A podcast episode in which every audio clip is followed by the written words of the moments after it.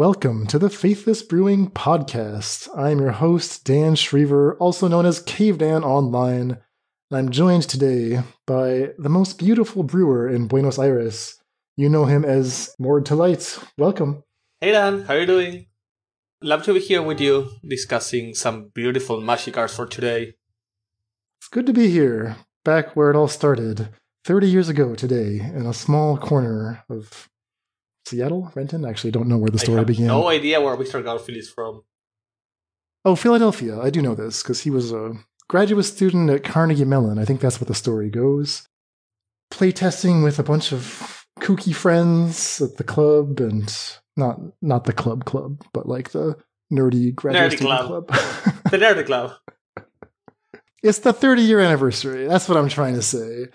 M T G Vegas is happening. I know uh, Zach Manassymbel Ryle has flown off there. Who knows what he's doing right now? I think Jiggy Wiggy is there as well.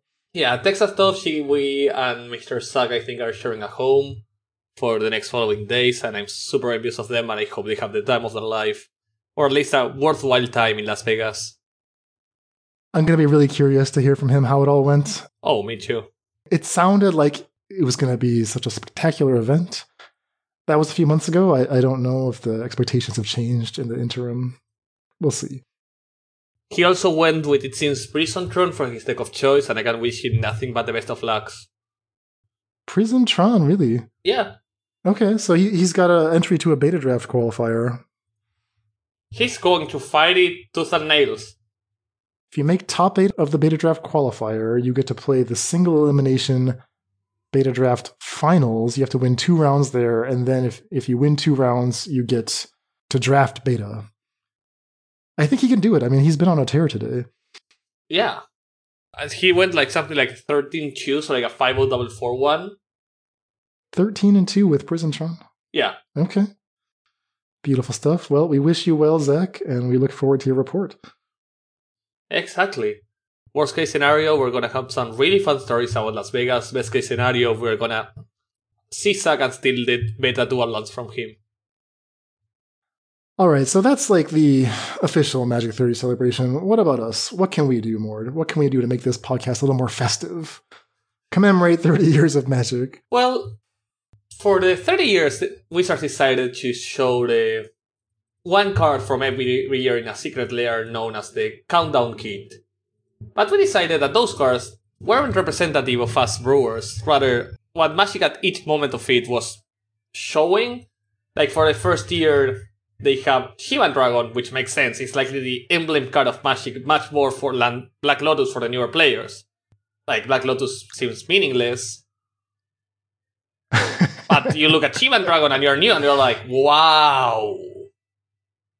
I mean, Shivan Dragon was the artwork that was on the rulebook that came in every starter deck. So when you, like, peeled off the plastic of your revised starter deck, open the cards, you see some basic lands, and you see this gorgeous little rulebook.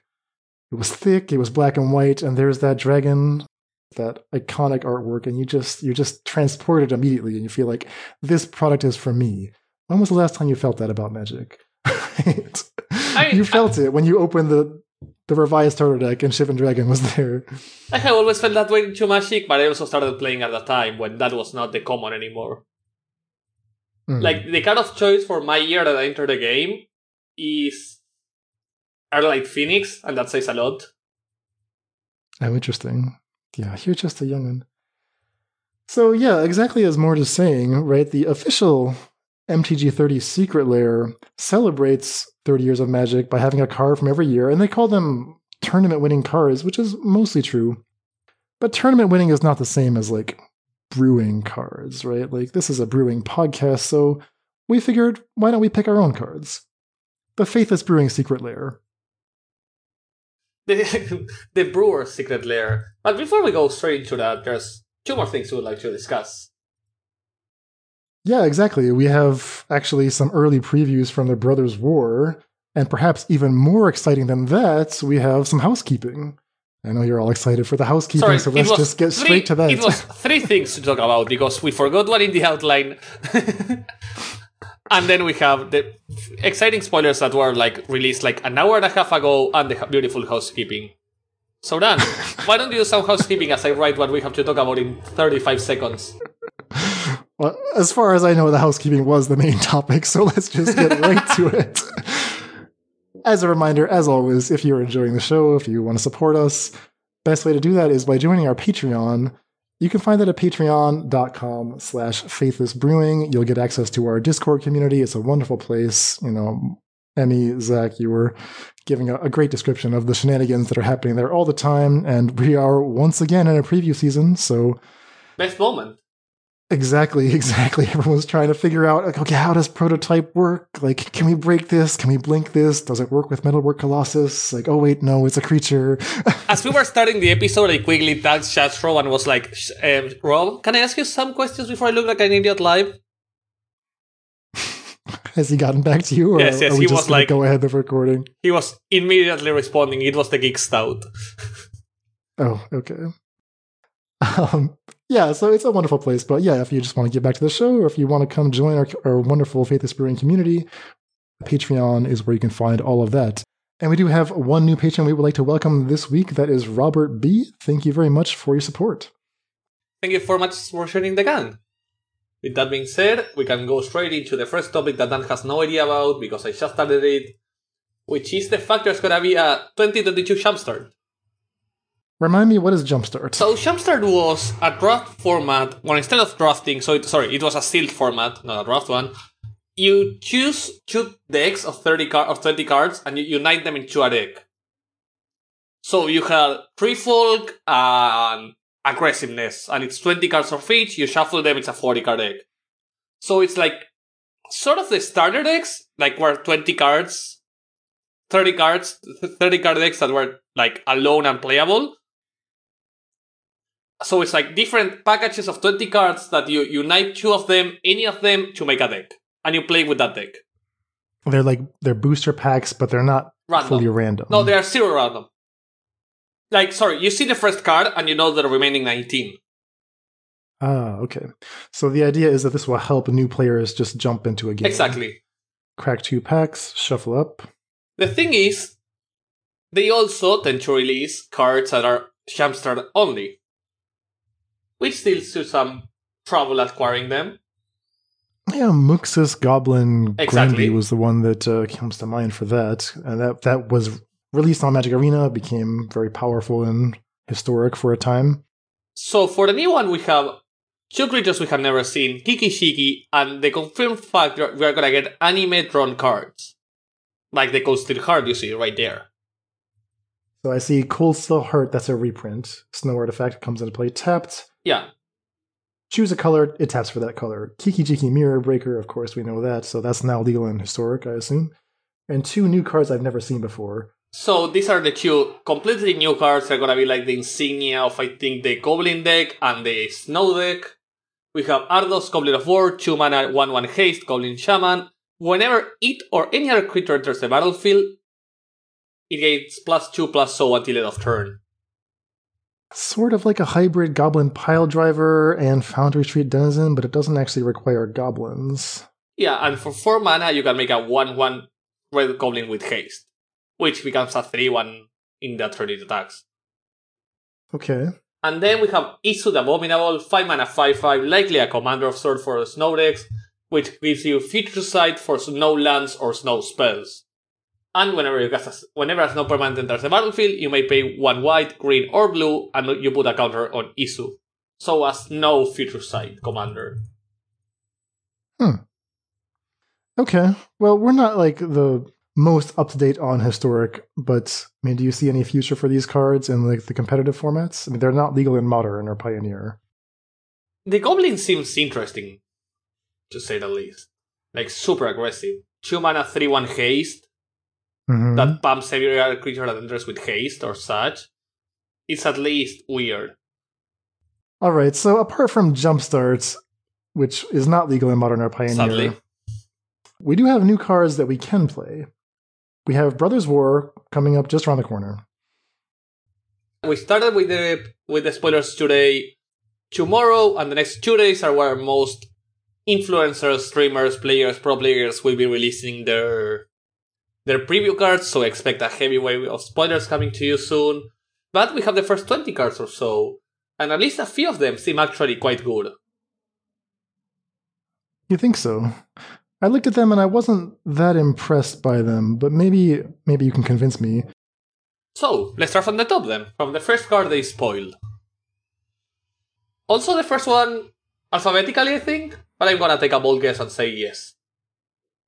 So I'm looking at a Meld card, another legendary Meld. Yeah. This is Titania, Voice of Gaia, and Argoth, Sanctum of Nature. So Titania is a three-mana creature, Argoth is a land. So this actually feels doable, right? Like I could meld a creature in a land. Sadly, it takes an additional bit of necessity. So we have Titania, three mana, three for reach, double green, trigger straight up from Endurance, posted on Titania. Whenever one or more land cards are put into your graveyard from anywhere, you gain two life. The fact it's from anywhere seems particularly good with stuff like with Dredge, um, Loam, or discarding in any way, shape, or form, or Slogork, or Channel abilities. At the beginning of your upkeep, if there are four or more land cards in your graveyard, and you both own and control Titania and a land named Argoth, Sanctum of Nature, you exile them both, and they meld into Titania, Gaia Incarnate. Secondly, we have Argoth, Sanctum of Nature, E T B tapped Greenland, but it enters untapped if you control a legendary green creature. It also has the ability for two and, for two and double green, so four mana tap, create a two two green bird token, then mill three cards. You may only activate as a sorcery. So four mana, tap, create a bear, a two two bear, and mill three cards. I think it's just tiny upside. It's just tiny upside for to make it at least a bit more playable on its own. I mean, activate as a sorcery. I don't know why they added that. That's devastating. I think it's so you don't activate it on the upkeep and you trigger it that way. Just to avoid confusion. So yeah. The way that the meld will happen is Titania's trigger, her meld trigger, checks at the beginning of your upkeep. Yeah. It would only happen if you already had the requisite, requisite number of lands. That's four or more lands in your graveyard. Plus Titania in play, plus Argoth in play. So let's imagine, let's just pick modern. That's where lands go in the graveyard all the time. Fetch land on turn one. Fetch land on turn two. Argoth, which is tapped, but let's just pretend I already somehow get it untapped. Maybe I played Argoth on turn one. You played Argoth on turn one. Turn two, fetch land. Turn three, fetch. Cast Titania on turn three. I have a three four reach. Very impressive. On turn four, I'm I'm halfway to the meld trigger, so I have to have done something on turns one and two to get two more lands. But let's just say that all that all happened, right? I get to meld Titania on my fourth turn. What what do I get? So you get Titania Gaia Incarnate. Legendary creature, elemental avatar, vigilance, reach, trample, and haste, whose power and toughness are equal to the number of lands you control, which doesn't seem impressive because you're just gonna have a three three or a three four or a four four by that standard. However, when it enters the battlefield, you return all lands from your graveyard to the battlefield tapped. So, assuming you accomplish the Titania trigger, that means you're getting at least four extra lands into the battlefield immediately. Which is important because you lose a land when you lose Argoth. Yeah. I mean, you're also getting back Argoth. No, you don't get it back because it's melding. And then you got the ability for four, you might put four counters on a land you control and it becomes a zero zero elemental creature with haste. So you pay four mana to make a four four out of a land.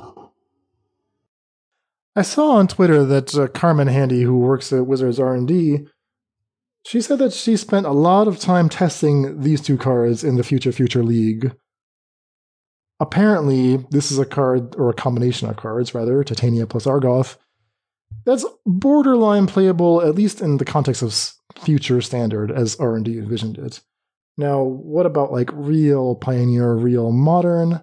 I mean, I could see myself occasionally melding this, but the problem is Titania does not do anything. Like, this life gain trigger is not in itself desirable. It's just not enough. Argoth is, you know, whatever. It's a tap land or an untap land. It's yeah, it's, it's okay. I mean, a land that taps to create a bear and mill three, that, that's actually sort of interesting.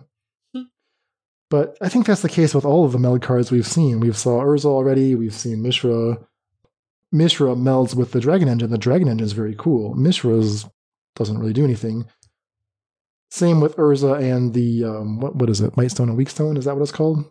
Yeah. the artifact is good and Urza's not so good. Exactly. But the card seems interesting. Not sure if it's going to see play. For me, it just seems like bad slow work. And slow work is already a bit hard to make work. Yeah, I think that's a fair assessment. I mean, it gives you a clearer quest. So for that yeah. reason, people will try it, but I wouldn't expect too much. It seems like it would work well with slow work, and maybe it will, and I'm hopeful for that, but I think we just gotta wait and see. Besides that, we have two extra cards, which I'm gonna refer to as Middle-Aged Ursa and Middle-Aged Mishra. Because we have all Ursa and Mishra were the ones spoiled a few weeks ago, and in these new spoilers we have Middle-Aged Ursa, Middle-Aged Mishra, and we have Tiny Ursa and Tiny Mishra. Oh, so Ursa and Mishra get multiple cards in this set? They have three each.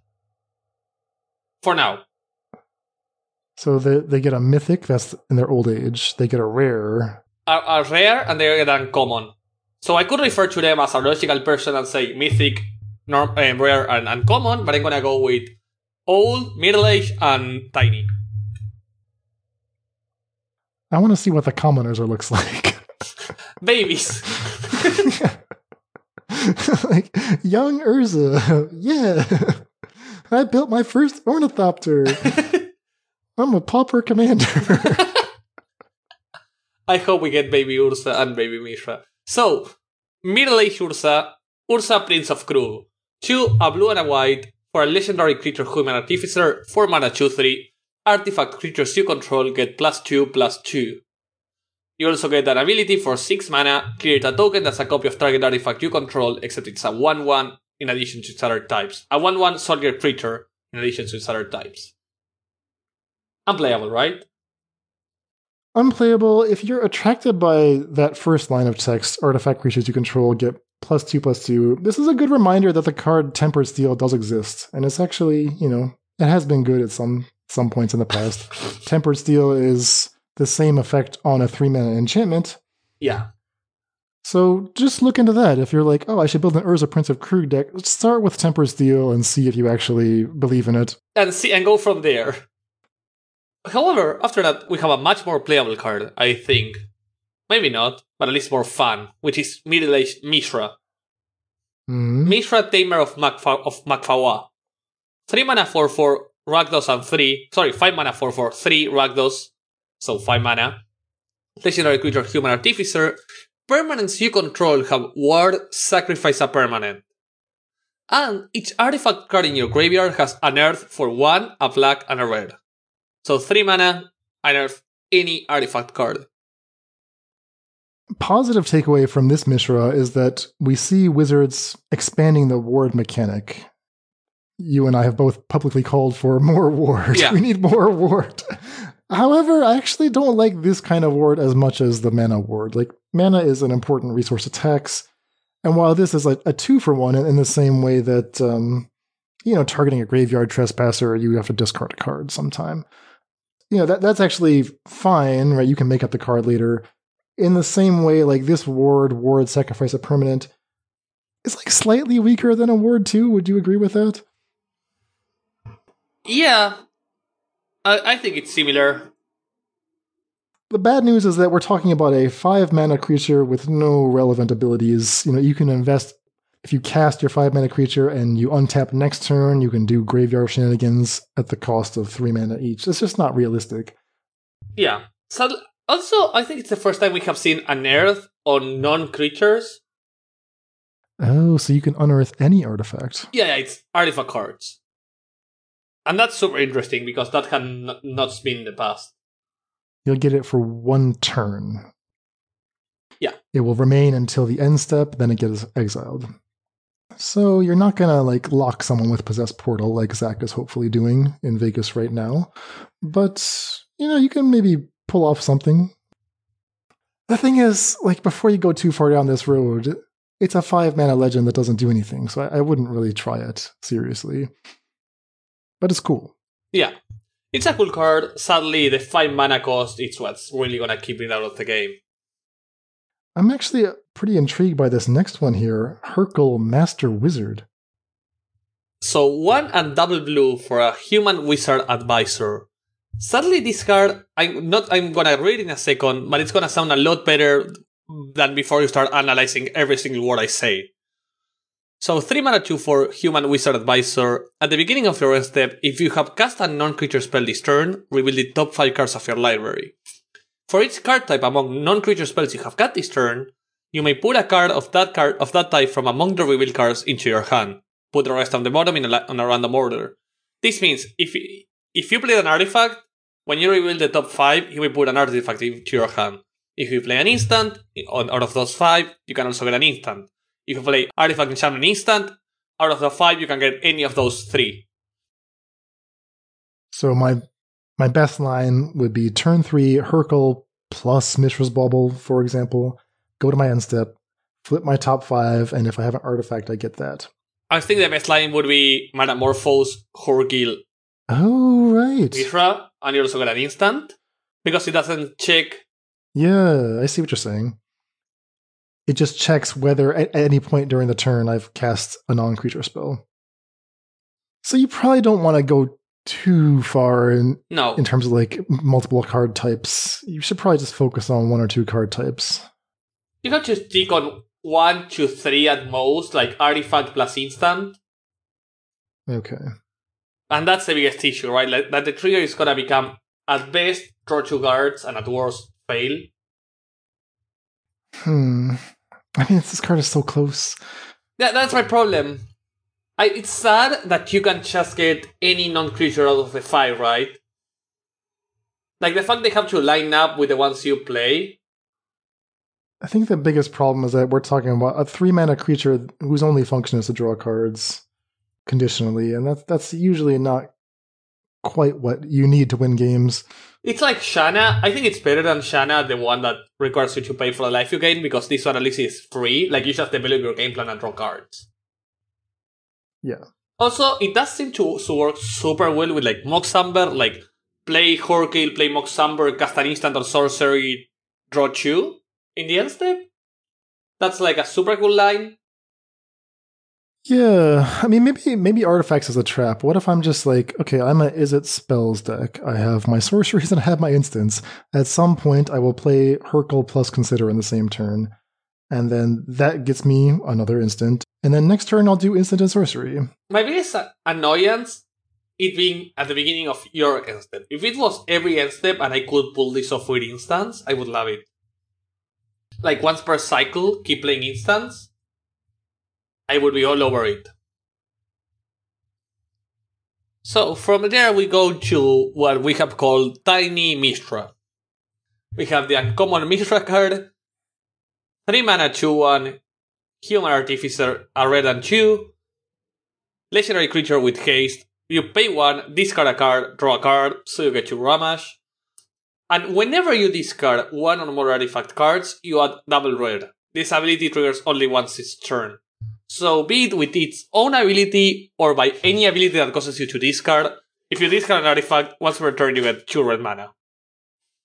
So the base rate is not good, right? If it didn't require mana to use the discard and draw effect, I would be a little more interested. Yeah. That being said, I mean, this this static text, whenever you discard one or more artifact cards, add two red. That's new. I don't think we've seen anything like that before. You're going to see something like that in a few seconds. Okay, take me there, show me. So we have Ursa Powerstone Prodigy, or Tiny Ursa. Two and a blue, legendary creature, Human Artificer, one three with Vigilance. You may pay one, draw a card, and discard a card, so you loot instead of Ramage. And whenever you discard one or more artifact cards, kill it up tapped Powerstone token. This only triggers once each turn. Okay, so one three Vigilance for three. Proper looting, again costing mana. An interesting static text. I mean, are there artifacts that naturally discard themselves, or do we have to actually use the looting ability to do this? When thinking about it for roughly seven seconds, the only thing I came up were the channel ones from Kamigawa. That counts as discarding when you channel? That's interesting. Yeah. Uh, I guess Architects of Will, I mean, that's an artifact. You cycle it. Anything that cycles as well. Hollow One's an artifact that cycles for two. And everything you get to cycle in your opponent's turn is huge because you are doubling the, pro- the, uh, the producing. Hmm. Also, any sort of looter you have played before, like Turnchus, Chase Virgo, Inchuris. But these are like underpowered creatures for the mana yeah. they they ask, so I, I wouldn't expect too much from these. No, no, they just seem interesting with the discard part. These are the un- uncommon ones. The common ones will surely be better when they're spoiled. So, after those two tiny creatures, we have the new Teferi, because we always have a Teferi with a new passive ability. Whenever you draw a card, you put a loyalty counter on Teferi, Temporal Pilgrim. five mana, Mythic Planeswalker, double blue and three, Landless with four loyalty counters. zero ability, draw a card, which of course means it's a plus one. However, it's a plus one that triggers. Mm. So if you can do four, four damage to it instantly, you get to kill it even if it pluses. Relevant text. Minus two, create a two two blue spirit creature token with vigilance, and whenever you draw a card, you put a counter on it. So you make a mini threat.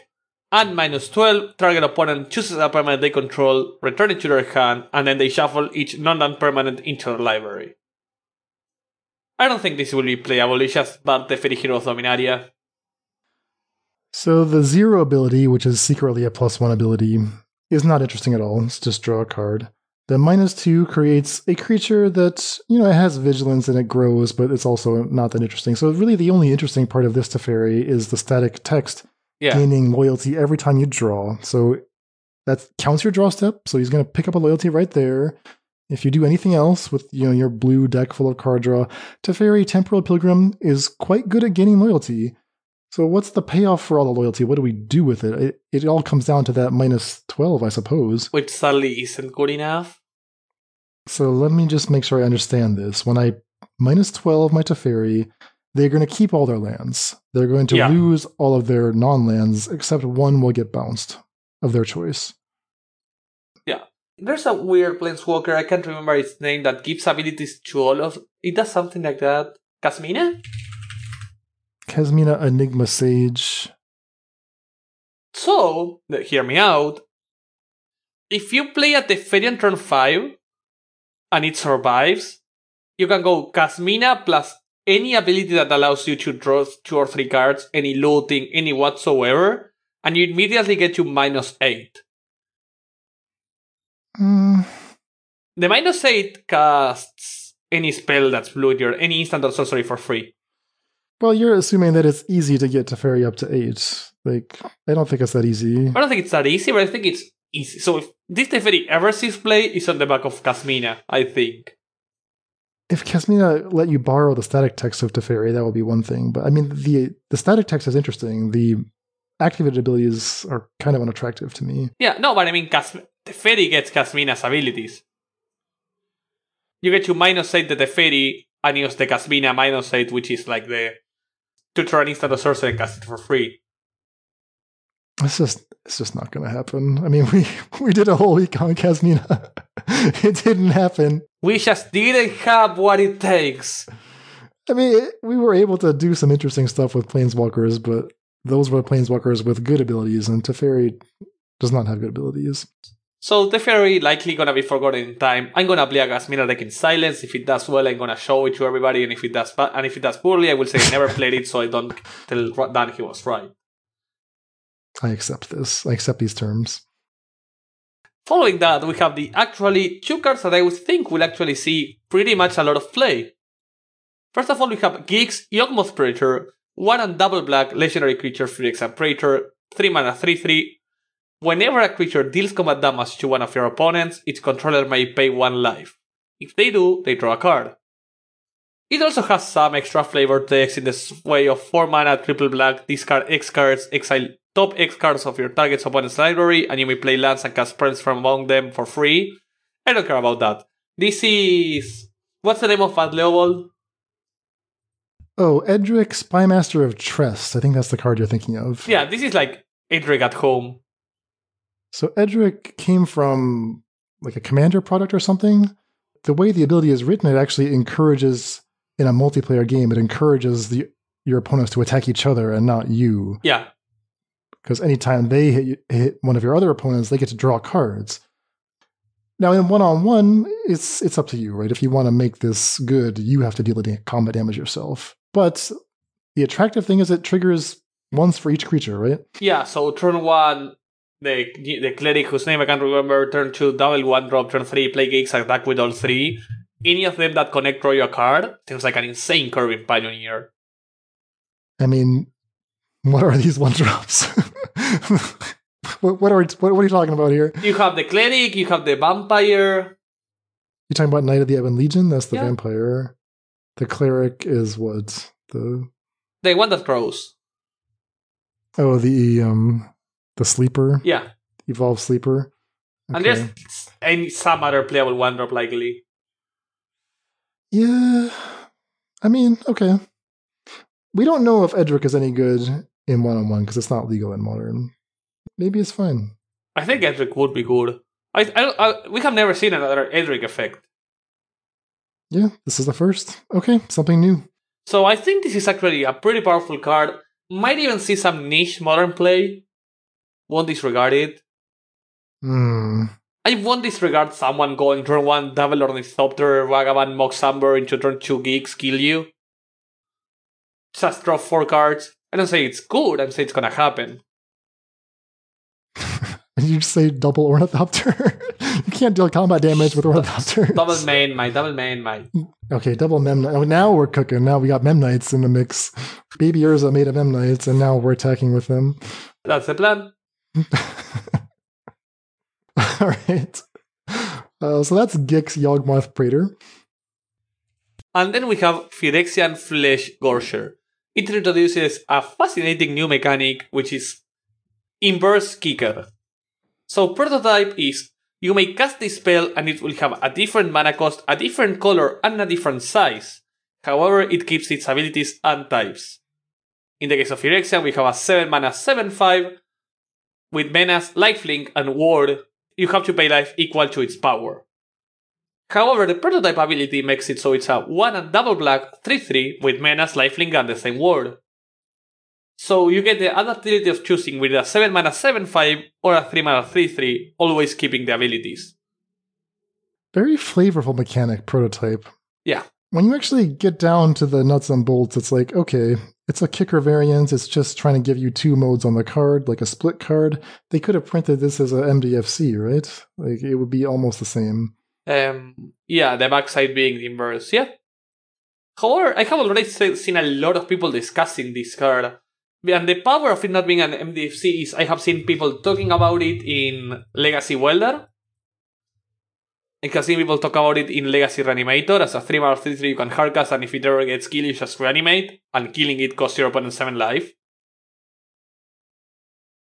Oh, people like this card. Everybody like this card.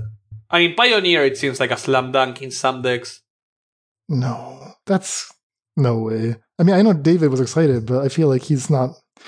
He's not hearing what he's actually saying. I mean, he's saying that I'm going to spend three mana and get a three three Menace Lifelink and be happy with that. I can't imagine any deck wanting that. That the opponent has to pay three life to kill. I would be happy to do so. Like, who cares? It's the the three mana three three. Like, it's not a graveyard trespasser. I'll say that much. You said the same thing about trespasser. Where's David? I need David. Get me David on the line. He left his three mana three three. Graveyard Trespasser actually disrupts things, and it gains card advantage. Its ward is like a two for one. This this ward is just, you take a little damage. What's the big deal? If I pay three mana for a Flesh Gorger, I get a three three Menace Lifelink, and the opponent has to lose three life to kill it. I mean, I'm not actually going to play that, am I? I think the card is interesting, and the versatility is pretty sweet. So, regarding rulings, this card C M C... when prototyped is three mana. Oh, interesting. On the board as well. So you can't prototype into Neoform for a Griselbrand. You first have to blink it. So it really is like an M D F C. Yeah. Like it's a totally different card when you prototype it. Yes. So if I play it for three and then I ephemerate it or something, then I get seven mana seven five. If it's generated as a new entity via persist, via anything, it's a seven five. I'm going to aim low on this. I'm, I'm sure I'm going to come to regret saying this, but it just doesn't seem playable at all. Like, if not for the fact that it evokes memories of Worm Coil Engine. You know, it's a cool looking mythic worm. It's not actually good, though. That's my read on it. It's, I, but I guess, what, what do I know? Everyone else probably knows better than me on this. But yeah, those are the spoilers. I think Geeks may be the best card so far. I just love Idric effects that allow you to play a bunch of do-nothing creatures like mana dorks and such, and just have a... If your opponent isn't able to deal with it at instant speed, it's just gonna give you so much card advantage. Yeah, it's funny. The one card that you skipped is the one that I actually am most excited to play. Really? Yeah. Why? Okay, so read it, Dan. Show the world your love for the weird and common. Splitting the Power Stone, two and a blue sorcery. As an additional cost to cast this spell, sacrifice an artifact. So everything I've said so far is the exact same text as Tinker, another famous two and a blue sorcery, which wins the game. Splitting the Power Stone will also win the game. Let's see how it does so. When you sacrifice the artifact, you get to create two tapped Power Stone tokens. You split your artifact into created two Power Stones. If the sacrifice artifact was legendary, you also draw a card. That part's not going to happen. Basically, we're cracking an Ichor Wellspring and getting to double ramp out of it. But not just ramp, you actually get two game objects. So, you know, we talked about this with the Karn from the last set. I just feel like there's got to be potential in the Power Stone mechanic. And we haven't seen enough of M T G Bro yet to say for sure, but like this is a piece of the puzzle, I think. It's a double ramp. It's a double ramp that requires you to sacrifice something. But sometimes that's a good thing. I mean, sometimes sacrificing is valuable, so... Yeah, I mean, we can see the dream of turn two, play the egg, into turn three, splitting the Power Stone. The egg. Yeah. So we did five it. mana do nothing for double ramp and turn two cards. You can use your Power Stones to activate your next egg, your, your next synthesizer activation. The tree. I wasn't thinking about the synthesizer, though. I was thinking about the egg, the other egg. Eco Wellspring. Oh, that's not a that's not an egg. That's a bubble. That's like a blister bubble or something. That's an egg. It's the eggiest of the eggs. It's a bubble. Well, whatever. that's a, this is like the chat I had with Zach that he lied to me saying there was an Archon without mount. You were definitely right about that. Every go. Archon has a mount. You you had the receipts, you showed the Scryfall search. Every Archon is like riding a lion or a... Or a weird entity. Magical elk or something. Who knows? I think one of them was riding a magic chariot of birds. So also for Hergil, well, um, the Discord is already talking, and it seems like what we have found is like rival instants and artifact enchantments might be the key. Oh, multiple card types. Yeah. Tribal instants and artifact enchantments. That's the key. We're going down the road. We're going down the road here. So Darkfire oh above Dahlia are the key to success. Which are three mana two for. Amazing. Yeah, you cast Tarfire. You get to pick up a Bitter Blossom, and then when you cast the Bitter Blossom the next turn, you get to pick up yeah. your Bow of Nylea. Also, I likely forgot forgot to add this, but the four missing Painlands are getting reprinted. Oh, good. That's good. Brushland, Underground River, Land of War Waste, and Battlefield Forge. For Pioneer, these are these are relevant, the allied ones at least. But Brushland is probably the most important one. I mean, we've seen how important Karplusan Forest has been for the new red-green decks that were tormenting Zach so much last week. Yeah, getting an additional land untapped is always amazing for aggressive decks. But yeah, hoping to see a lot more spoilers that will be coming up over the next few days. Exactly. So, all of that out of the way, now that we're well into the show. I mean, honestly, we did not calculate that today was going to be a preview day, so we got an amazing show planned that has nothing to do with previews. We can get to that now. What do you think? Let's get to that now. This is surely going to spill over, so this will be a, a two-parter, I think. This will be part one yeah. of our thirty-year celebration of Magic's brewing history. So, let's get down to it. We each divided the even and odd years. When Dan asked, why did I take the which I prefer, I said, even for no particular reason. There's a particular reason. It's a super obvious one. Is there? I haven't figured it out yet. It's super easy. And if you haven't figured it out, you're going to figure it out soon. Is it because there's a particular even year that you want? Yeah. You want to be able to pick the card for... Okay. All right. Well, I'm excited. And suspense. Okay, so how did you do this? Like, how did you see the card? Yeah, so the first thing I did was, well, I made a list of each year which sets came out, and we're mainly looking at main sets, not really including the multiplayer supplemental products here. And you went set by set? I went set by set. I mean, I actually opened up each set in Scryfall to just sort of browse and let the history wash over me. I, I did the summer thing, and I realized Scryfall, you can search for year of printing and its first printing. Okay. So I just typed like year nineteen ninety-six is first printing. So you probably did a lot less random scrolling than I did. I just went straight for... Yeah, because I don't know which cards were first printed where. So if I looked by sets, I was bound to eventually make a confusion. Yeah, so I feel like you were maybe looking for good cards. Me being a dinosaur, a dinosaur hippo perhaps... Having lived through some of these early sets, I was just looking for nostalgia for the most part, looking for anything that just sparked memories, you know, that sparked some idea of like, oh, I remember a younger me, like, wanting to brew with this card. I think it really depends on that, because I always felt like the, whenever I brew, I felt, I felt a much stronger urge than you guys to brew with strong cards. So some of them are actually like, really brewable cards, and some of them are actually strong cards that led to me loving brewing. Interesting. So it's like a soft dance. Yeah, I feel like, you know, it would be interesting to see what um like David or Damon or Zach would come up with for their own, you know, this would be a fun exercise. Everyone can create their personal Magic thirty secret lair. But here, since we're here, you and I have done this, we will present our Faithless Brewing Magic thirty secret lair. And I have the evens. And I have the odds. Excuse me. So yeah, going to the, our favorites, our own thirty years of Magic, then starting with the with the odd years in our thirty-year travels.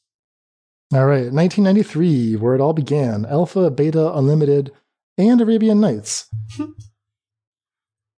it was tough to pick a card from the base sets. I mean, Aaron Forsyth famously tells a story of how in, in the Wizards' headquarters in Renton, they keep uh, uncut beta sheets on the wall in the hallways, and, you know, at various times throughout the day when they're stuck on a card, they can't think of the perfect card for the next set, they they go to the wall, they drink in Garfield's vision, and they find inspiration there. It's like a holy site, a pilgrimage. You can do this now by buying Magic thirty for a thousand bucks. You get your own, your own beta wall if you want, or go to Scryfall and look at it for free like I did. You find everything here, right? Like the, the building blocks of the game, right? The the mana system, the color wheel, right? This color hates that color. Uh, you get the idea of targeting, right? Like how how important was it that a card like Ancestral Recall or Lightning Bolt can target anything? You get stuff like Shivan Dragon, exactly like Mord is saying, that just tr- tells you, okay, you're in high fantasy now. This is going to be evocative. It's hard to pick one thing, but the card that I am including here from Alpha is actually the card Howling Mine. Why? Howling Mine, beautiful card. Such a beautiful card. For so many reasons. um, and it starts, for me, it starts with nostalgia. Like, I remember this card from being a kid on the school bus, a kid at the cafeteria, playing a version of Magic that we, we didn't understand the rules. We knew nothing about strategy. All we knew was how we felt. And when somebody said, oh, Jimmy just played a Howling Mine, we'd all say, yeah, woo, Howling Mine. Or, oh, Yossi just played a Mana Flare. Yeah, I mean, today this would be called group hug, I guess. But, but back then, all we knew was that, you know, we got to have double, double the resources. And it was fun. It turns out that this effect is actually sort of playable, right? Like, we, we say that you can get a one-sided Howling Mine if you, you know, play Teferi or whatever. Howling Mine has seen some amount of play over the years, and it's one of the few cards from Alpha that, to me, has untapped brewing potential. I mean, we talked about this a few weeks ago, didn't we? We talked about Howling Mine and, like... Yeah, t- tapping the Howling Mine because Wait, what does it say there? A continuous artifact? It's a wait, continuous what? artifact. Continuous artifact. Wait, what? Wait, wait, what? So continuous artifact became mono artifact? I don't even know this story, because by the time I started playing, like a year later, they, they had done away with all this, but there was continuous artifacts, there was poly artifacts, there was mono artifacts. I only know of mono artifacts, which in theory are the ones that when you get tapped, they stop working, like Howling Mine, that it's, it became a mono artifact. I feel like Richard Garfield envisioned that we would all like really embrace the idea of tapping, like the philosophy of tapping, and that therefore it would be totally natural to us to see that an artifact that is tapped no longer functions. So that doesn't need to be spelled out on the card because it's spelled out in the rule book with the Shivan Dragon on the cover, which of course we're going to read. Nowadays, Howling Mine just says, if it's untapped, you know, draw an extra card. Yeah, so, yeah, yeah. You, can, you can tap it. We got rid of all the weird mono, multi-poly, weird, whatever they put on artifacts, and now they're just artifacts. Yeah, so if you want to play Howling Mine today, tap it with a Moonstar prototype, tap it with Maria, tap it with Urza. Surprisingly, the decks over the years that have actually used Howling Mine in tournaments successfully don't do any of that. They just use it as intended. They just use it to let each player draw an extra card. And there are two decks that come to mind here. One is Owling Mine, a deck that Tiago Chan, I believe, did well with in Standard.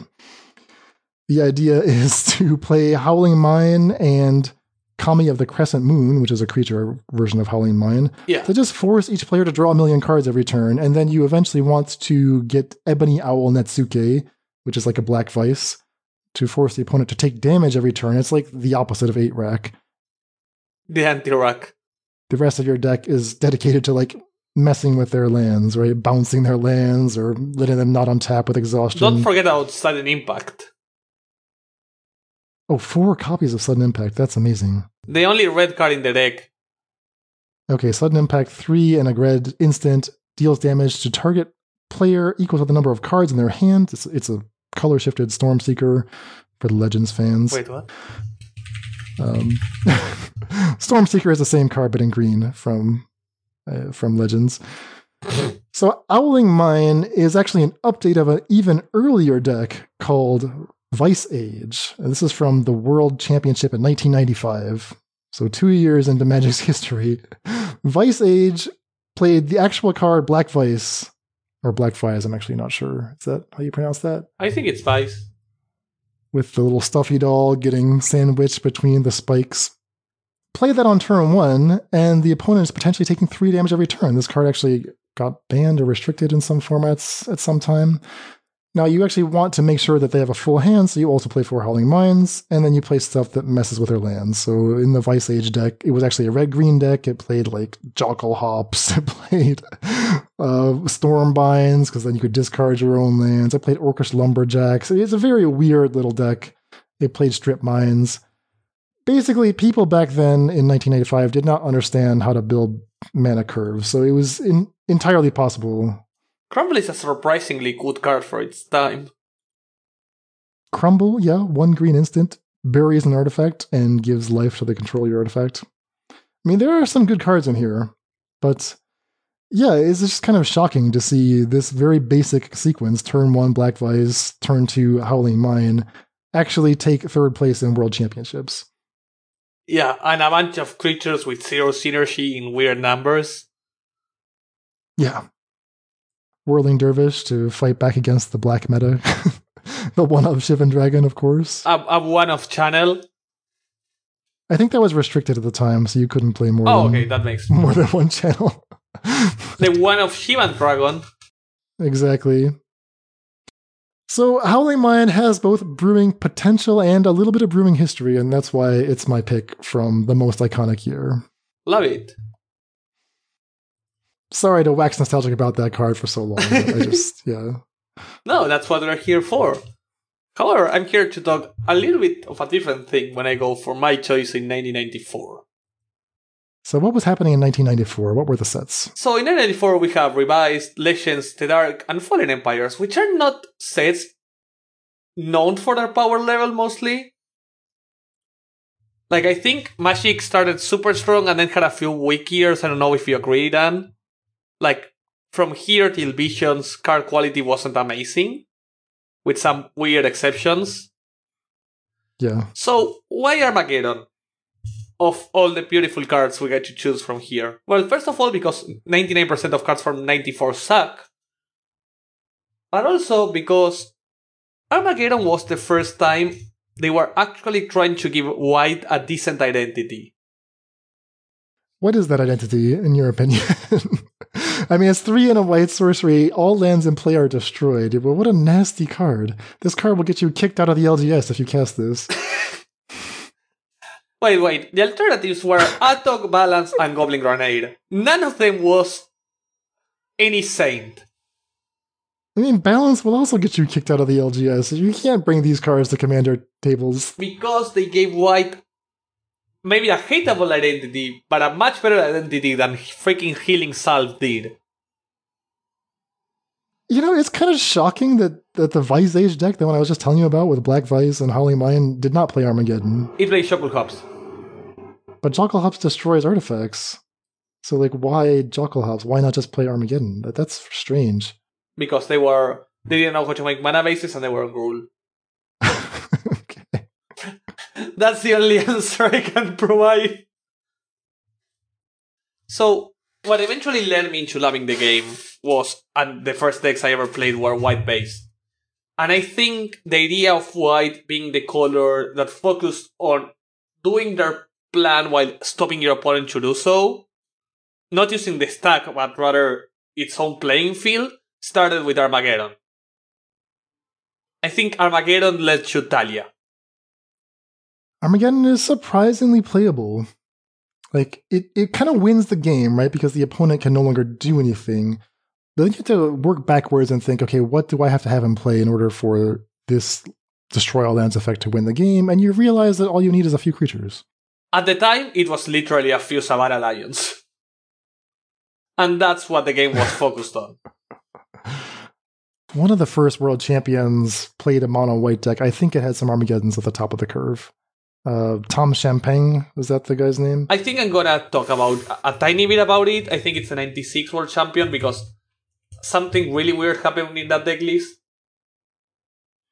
I remember it had Order of Labor, it had uh, Order of the White Shield. It had one Armageddon. One Armageddon. And one Balance. Okay. But we're gonna talk about that deck list in two years from now because of something extra about it. Oh, interesting. Okay, so skipping ahead, perhaps. So in nineteen ninety-four, however, when Revised came out, you could just cast Armageddon and, you know, who knows what would happen. You try to win, and if you don't win, you lose. That's how it works. Armageddon was one of those cards that instantly won you the game, or instantly your opponent did something in response and you were in an unwinnable spot. How would you feel about this card in Modern and Pioneer? I think you can just give us Balance Armageddon, which is Cataclysm. I mean, we see Boom Bust actually cast every now and then in Modern. Some Sometimes the Bust mode is cast, and it's pretty good. I think for four mana it might be a tad too cheap. I think Cataclysm is what happens when you read Armageddon and you don't want to make the game suck. Also not legal in Modern, though. Yeah. I mean, that's, again... But legally in Legacy and see some free play. Hmm. So Cataclysm is the same, but instead of destroying all lands, it's for all permanents, and each player gets to choose one. So each player chooses an artifact, a creature, an enchantment, and a land, and then you sacrifice the rest. It stopped those shanky three Savannah Lions Armageddon plays. Yeah, Cataclysm, what's that? Was that from Exodus? Something like that? It did have a, like, a slightly different condition for winning. Like, you actually wanted to have one creature with an enchantment on it, and there was an enchantment called Imperial Armor that people used to play. It's like one white white and the enchanted creature just got plus X plus X for the number of cards in your hand. Yeah. Silly card. But I mean, this this was how you did it, right? You would have like your random Savannah Lion with the Imperial Armor, Cataclysm, and now you have the biggest creature in the world. Uh, the good old memes from the past. But yeah, that's the reason. I, it just transformed Magic into what I enjoy the most. It was like the first point. Not letting anyone cast spells. the, the I dream. mean, it eventually reaches the point where they can cast spells, just be mildly annoyed by it as I p- develop my game plan.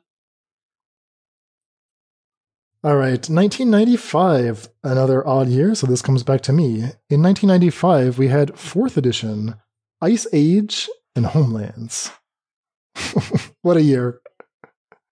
So for me, I mean, I looked through Ice Age and I saw exciting cards. I saw Brainstorm, I saw Demonic Consultation, and I saw Necropotence, I saw Illusions of Grandeur. But when I got to Homelands, I had to pick a Homelands card. So the card that I'm picking for nineteen ninety-five is Didgeridoo. One mana artifact. Its ability is pay three, take a Minotaur from your hand and put it directly into play, as though it was just summoned. So for one mana, you have the ability to sneak Minotaurs into play. I think Homelands titled the only Minotaurs for many years, and yeah. none of them were even remotely playable. I mean, this got a few five-ohs in Legacy like a year ago. And yet, exactly, right? Like, it's actually kind of powerful. So Didgeridoo, it, it almost feels like like a building they never finished building, right? Like, it's identifying an, a new kind of space. These were the early days. What if we just picked a random subset of cards, a random tribe in this case? So it's super parasitic. It only works with Minotaurs. And we just give it a busted card.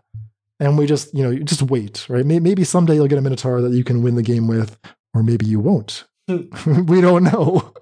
And in the case of Didgeridoo, I mean, when when did they print a playable Minotaur? What Minotaur actually wins the game in Legacy? Um, so there's two of them, I think. You have... So you have the one that grants additional attack steps, whose name I can't remember.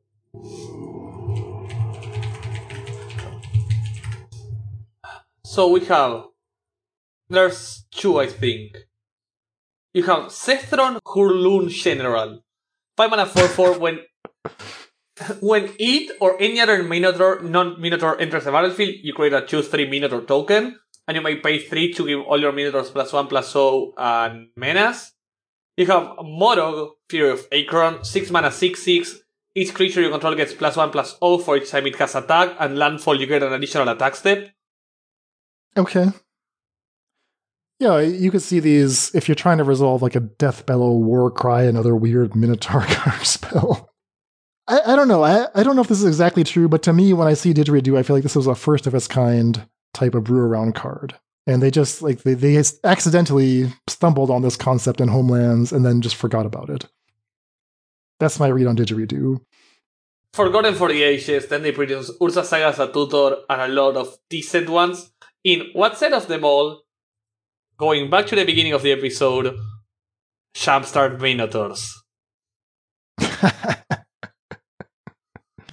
So, like, Didgeridoo itself is unfortunately on the reserve list, so they, they can't reprint it into Modern. At least not with a real card back. But, I mean, you could, you could imagine the exact same card for any other creature type. A snake flute or something. Put a snake into play. Who knows? I mean, sorry... The three mana Sorin is exactly that for vampires. Exactly, exactly. So it's just kind of, it feels like a card that's ahead of its time, is what I'm trying to say. And yet, they never finished it. Such. It's included in my Faithless Brewing Secret Lair. When when fighting against cards like Orcish Lumberjack, Bergsin Arcanix, Tinderwall, Suranor, Memory Labs, Mercant Scrolls, Brainstorm, Demonic Consultation, and Illusions of Grandeur, nothing can stand against the might Of the of who who plays the song of he who delivered us, play the song of Pharos. Didgeridoo. Very nice. All right, take us to nineteen ninety-six. So before I get to my card, let me tell you a tiny story about the winner of nineteen ninety-six World's Championship. As Dan said before, it was a mono-white deck, but it wasn't a mono-white deck. The deck was porting two Phoenix and War Beast, four Order of Ladeward, you don't care, it's a mono black creature, a protection from black creature, two Order of the White Seal, you don't care, it's a protection from white, from black creature, who would have said Necropotence was printed around this year, four Savannah Lions, two Serva Angels, and four White Knights, the third playset of a protection from black creature. That's a lot of profile for black. Besides that, we have four disenchant main decks. Wow, who would have said this set was around Necropotence? Wait, did you just say Phyrexian War Beast? The three four yeah. for three with a drawback? Yeah. When it leaves the battlefield, you sacrifice a land and it pings you. Then we have one land tax, one balance, one Armageddon, one Keldoran outpost, four Mishra factories, fifteen planes, four stream mines. However, in the main deck and on the sideboard, we have one, two copies of Light of Mine. No way. Change the text of target permanent or spell by replacing all instances of one color with another. Not quite sure what it's for, I'm just guessing it's to change your Pro Blacks. Well, so the Phyrexian War Beast is, is the first clue that the metagame was very, very weird back then, yeah. right? So this white deck was playing, what, twelve pro-black creatures, and the black decks were playing an equivalent number of pro-white creatures.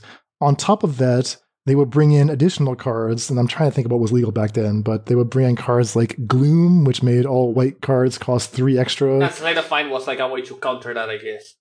Dread of Night, I think that came a bit later, that just killed all white creatures.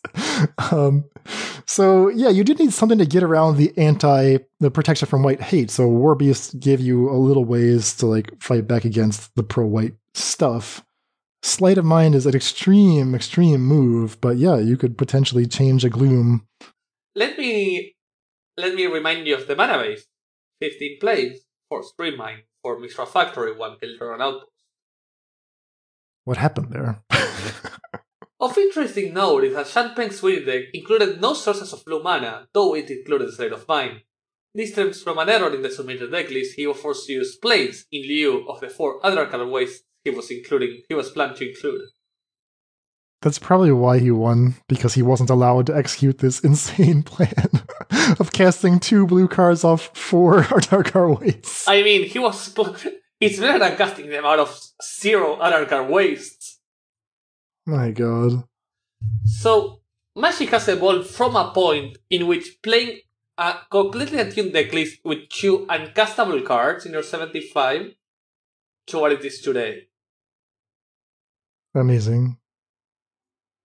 So that's nineteen ninety-six champion Tom Champagne. Oh, and you have this weird combo with like Armageddon plus Lodestone Orb where you just put basics on top of your opponent's deck. Or yours.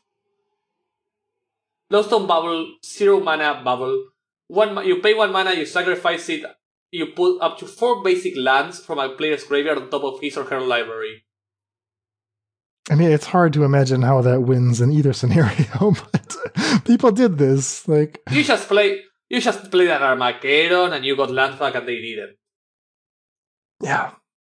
So that's nineteen ninety-six. But what card do you pick? Right, you're you're not picking white weenie cards for your secret lair. So I'm, I'm not picking white weenie cards, and let me tell you why. Because there wasn't a single decent printed one in nineteen ninety-six. So in nineteen ninety-six, we had two decent cards. Worldly Tutor, and Polymorph.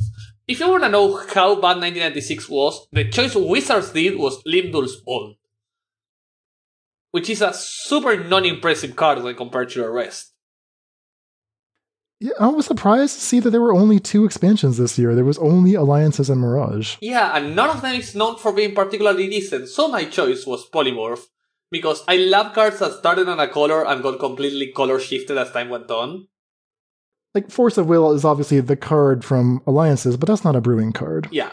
Polymorph, at least, was the beginning of what eventually nowadays are creativity decks, but forcing you to go through a downside to exploit a card. Polymorph forcing you to play no creatures in order to get the one you want. Also, it has amazing flavor text in the sort of a rabbit getting hands and screaming, ah, oppos- opposable digits.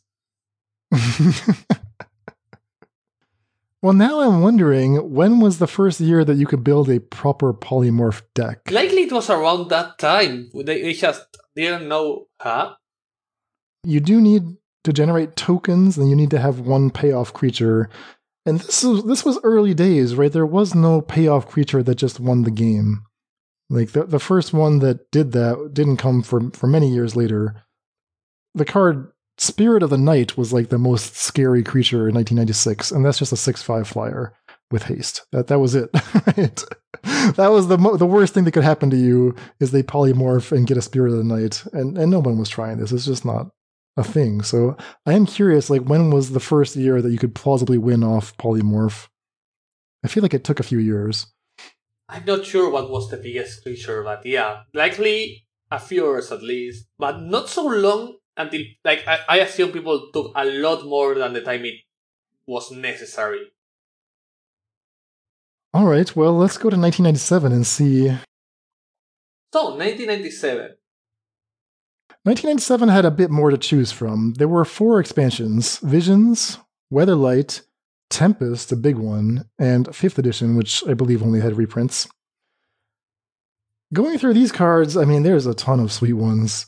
The card that I am choosing for my Faithless Brewing Secret Lair is Squandered Resources. Black Green Enchantment. Its ability says, sacrifice a land, add to your mana pool one mana of any type the sacrificed land could produce. Play this ability as a mana source. What's going on with Squander Resources? So it's allowing you to trade actual factual lands, the most important resource in the game, for a temporary mana burst. Why would you do this? Well, the first few years of Magic were characterized by just insane amounts of fast mana. I don't know what Richard Garfield envisioned the games were going to look like when he printed the Moxen, Dark Rituals, and Soul Rings and stuff.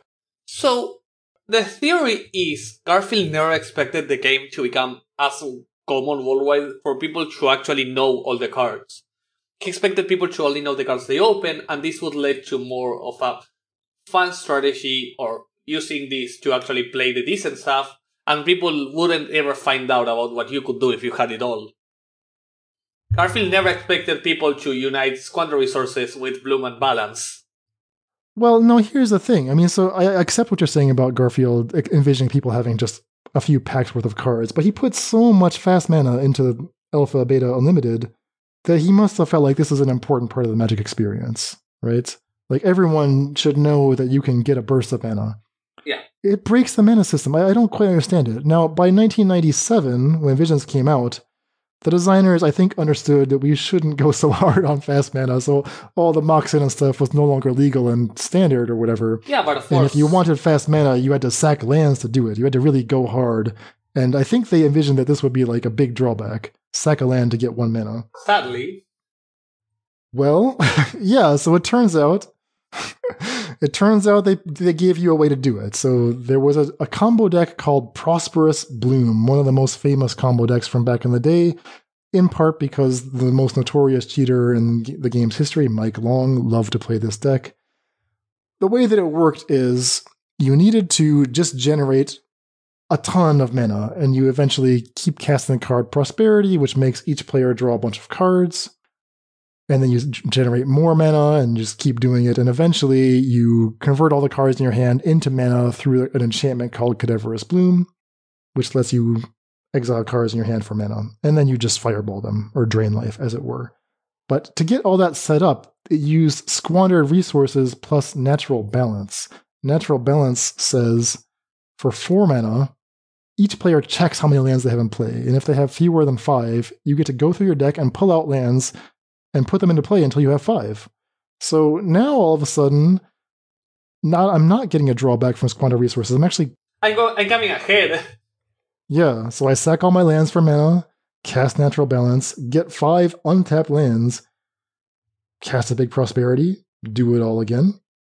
And if you're wondering how do you not fizzle while you're doing this, well, Mike Long would keep an extra copy of the card he needed on his lap during tournaments, to just, like, pull it out, like, palm it and sneak it into play whenever a, a crucial draw step was coming up.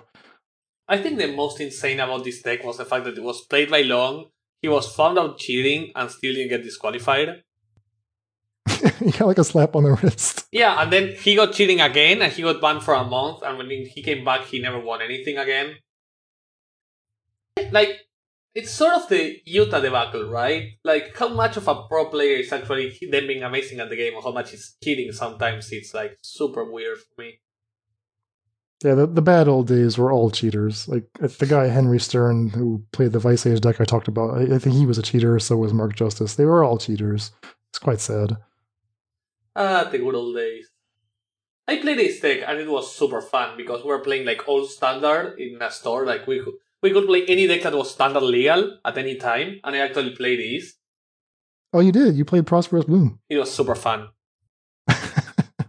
Insanely weird deck, super fun. Like once it started going off, it just felt insane. So if you enjoy cards like Titania, Protector of Argoth, uh, if you enjoy the Gitrog Monster, I mean, Squander Resources is actually a really fun card. Like, obviously, not legal in Modern, so it's on the reserve list, so we'll never see it in our formats. But if you just want to play casual or just want to play Commander, yeah, this is actually a fun card to brew around. I have a couple of casual decks built around it myself. The problem is that it's like actually kind of broken once you start going, much like in the Prosperous Bloom deck, so... Is how much Magic deck building has evolved. Like, I think an above-average player nowadays could grab, just because of how much we have learned about the game, could grab any of the win of the World Championship winning deck list and actually improve on them. Yeah, that's that's probably true. Which is super insane. We were young in those days. The internet did not really exist. I wasn't alive on those days. Exactly. We haven't reached ninety-nine yet.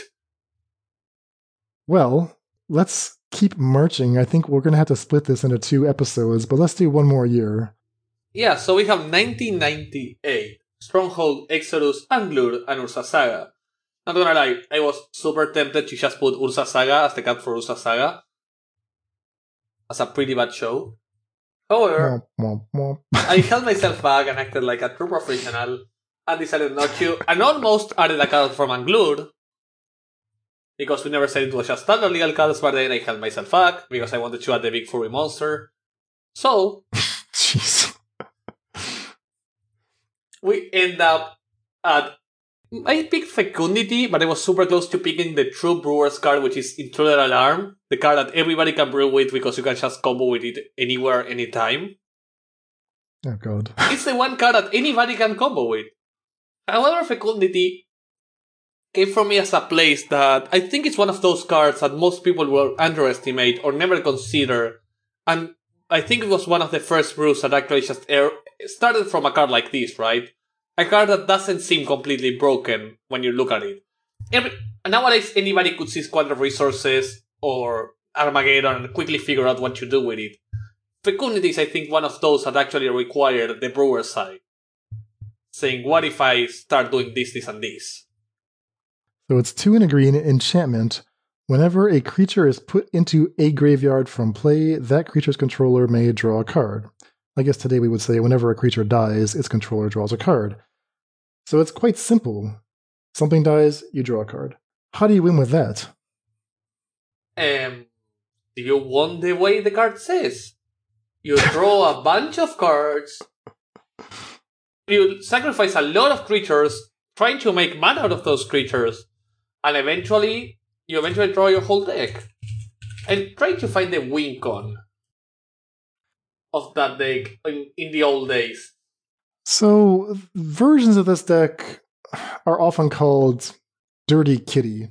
Doesn't really make sense. It's like a weird name that came from an anecdote. I think Randy Bueller or something was watching a coverage of a tournament and he saw someone playing a Fecundity combo and he said it was like watching a monkey give a bath to a cat or some, some strange thing that he said, and then it became Dirty Kitty was like the nickname for this weird Fecundity combo. But the idea is that you, you're going to run out of mana first before you run out of cards. Once Fecundity is in play, you'll just have infinite cards. So it turns out that a card like, um, well, Skirk Prospector, for example, could do it. Ashnod's Altar could do it. Anything that lets you sack a creature to generate mana. Fecundity just... provides the cards, and then suddenly you're going off. I think Empty the Warrens is part of this combo, usually. And then you win with, I don't know, Grape Shot or something. So one of the first ones actually was closer, was Sappy Fecundity, that just played a bunch of Dalits and such, and used those creatures dying to to off. But there was like, the, the thing is, Fecundity was a card that requires brewing around it to actually make a good deck. And not brewing in the sort of, oh, okay, I make a million extra mana, how do I win? But rather try to join on the pieces. Because, over anything, it's also a symmetric effect. It is. I mean, I do wonder if when they designed this card, they were thinking it could just be like a sideboard card, kind of, kind of like a Shaper's Sanctuary now. I assume that. They were looking at that. Like, if, if you have creatures and they have removal, Fecundity helps you and not them. So you don't need to combo with it necessarily. But you can combo, and that's what makes it very cool. Exactly. Another honorable mentions, of course, Intruder Alarm, and a card I absolutely love, which is Gilded Drake. This is the three three for two that exchanges itself for an opponent's creature? The best blinkable creature. Yeah, I mean, I love this era of Magic, right? These first six or seven years, I mean, the cards are just so nostalgic. We have many more years to go because somehow this game is super old. So thirty years of Magic, but we're out of time for today, so I think we're going to cut it here, and we'll continue with this in Monday's show. So, Mord, let's wrap it up for now. Yes. Thanks so much, everybody, for joining. Thanks so much, Dan, and see you in a few seconds. To you people, see you in a few days. If you so, also, if anybody can guess the reason, if I can get any message saying exactly why I picked the Eveniers, I'm willing to let anybody force me to play any deck they want on stream. The first people to guess why I picked Even gets to force me to play a bad deck they want before Monday. Okay, so if you if you can think of the card that came out in an even year that Mord is so desperate to talk about that he's willing to play your worst brew, get at him on Twitter. He's at Mord to Light, or if you're in a Discord, of course, ping him there. Exactly. So with that being said, thanks so much, Dan, and bye-bye, everybody. Bye-bye.